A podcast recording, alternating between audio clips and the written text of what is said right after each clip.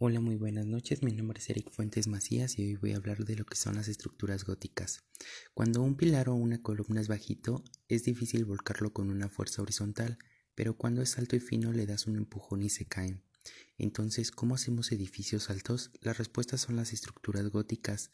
Los obispos del siglo XII pedían cosas que no eran razonables, pedían catedrales super amplias, altísimas con enormes ventanales, por los que entrara la luz imponente.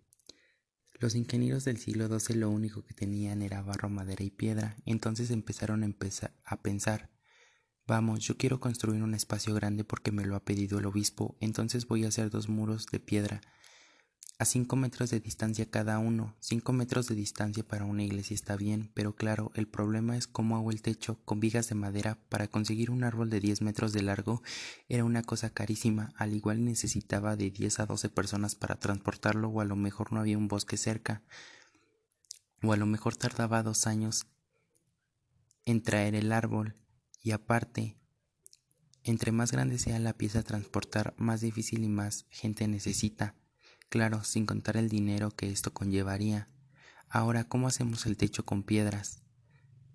Bueno, hacerlo con piedras era mucho más fácil, ya que son un poco más pequeñas y a lo mejor son más fáciles de llevar de un sitio a otro. Pero si poníamos simplemente las piedras así, se caerían. Entonces, ahora cómo colocamos las piedras. Para lograrlo tenemos que hacer un arco de medio punto es un invento ingenieril maravilloso porque te permite cubrir una gran distancia con un montón de cachos de piedra o de barro cocido muy barato, pero claro, los arcos tienen un gran problema y es que si tú pones una viga plana, la fuerza que reciben los muros es directamente hacia abajo, en cambio el arco transforma las cargas verticales y actúa hacia abajo en cargas inclinadas. O sea que aquí hay un empuje horizontal del arco, entonces los muros tienden a abrirse por por arriba. En tres dimensiones el arco de medio punto sería equivalente a una bóveda de cañón. En la bóveda de cañón se apoya a lo largo de los muros y empuja hacia afuera y entonces tiende a abrirlos. Para evitar eso, el muro tenía que ser súper grueso. Se hacían unos muros de a lo mejor dos metros de ancho para que éste no tuviera ningún problema. Y es que al final las iglesias parecían un túnel, no tenían luz y no se podían abrir ventanas porque los muros tenían que ser bastante gruesos para, aguantar el empuje horizontal de las bóvedas. Para abrir una ventana lo que se, lo que se intentaba hacer era que el muro no sostuviese o aguantase todo el peso de la bóveda.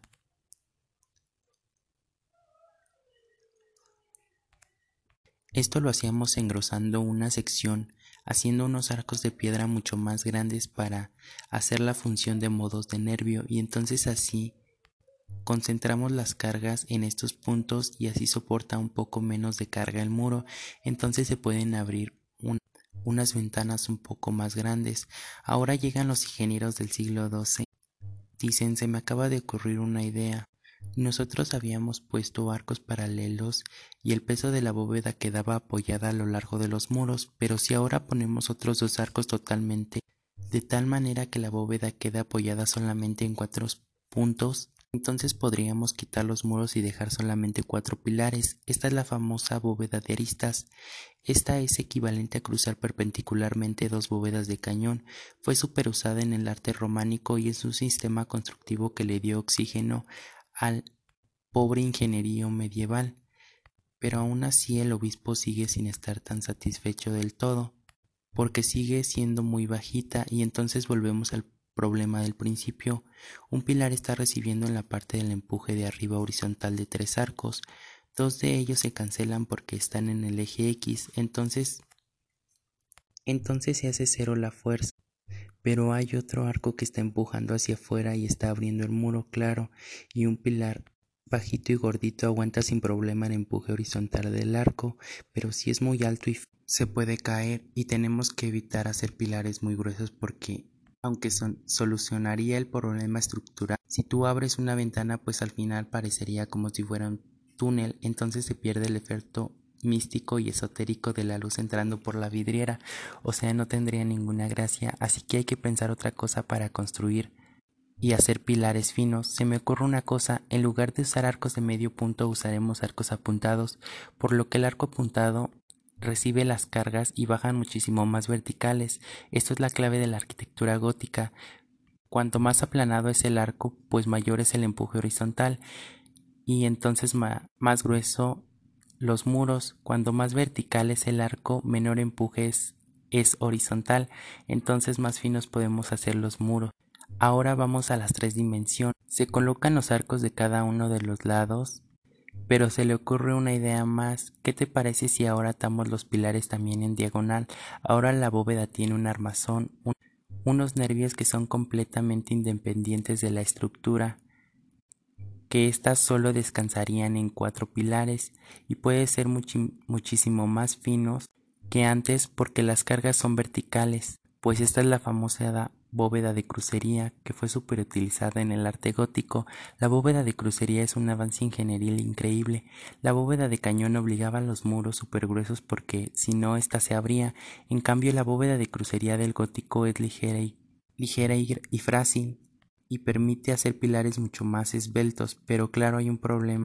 Vamos a fijarlos en los pilares. Hay dos arcos laterales que realmente no cuentan porque se contrarrestan, pero Aún así recibe dos cargas horizontales de dos arcos diagonales y de una más recto, entonces al final recibe un empuje horizontal bastante notable. Entonces, ¿qué podemos hacer para mantener el pilar fino y alto? Para que no se abra, bueno, entonces lo que se debe de hacer es engrosar el pilar hacia afuera. Estos son los famosos contrafuertes que ayudan al pilar a contrarrestar el empuje horizontal de la bóveda. Hay un elemento que ayuda muchísimo a que las cargas no bajen tan torcidas, que son los pináculos. Los pináculos son pesos que se ponen encima de los contrafuertes porque estos ayudan a redireccionar el empuje horizontal de las bóvedas a un recorrido mucho más vertical hasta el suelo.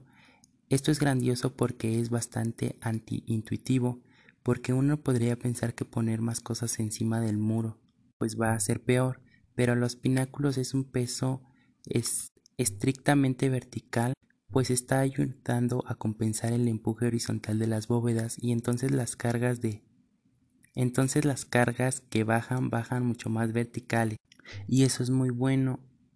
Cuanto más horizontales bajen, pues más se abren y cuanto más verticales bajen, menos se abre el muro y es más estable todo. Así que las florecitas que están en todas las catedrales son componentes funcionales y eficaces. Sin ellas toda la estructura se caería y entonces permiten abrir ventanas un poco más grandes. Entonces llega el señor obispo y les dice que él, que él no quiere una iglesia de una sola nave, que eso es una cosa miserable y ordinaria, y él quiere una iglesia de cinco naves, o sea, una al centro y dos a cada lado.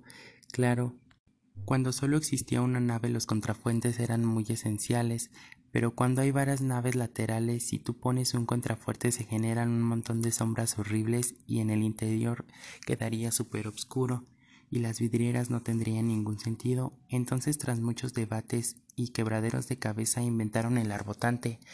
El arbotante es un medio arco que recoge los empujes horizontales de las bóvedas y los transmite al contrafuerte al contrafuerte.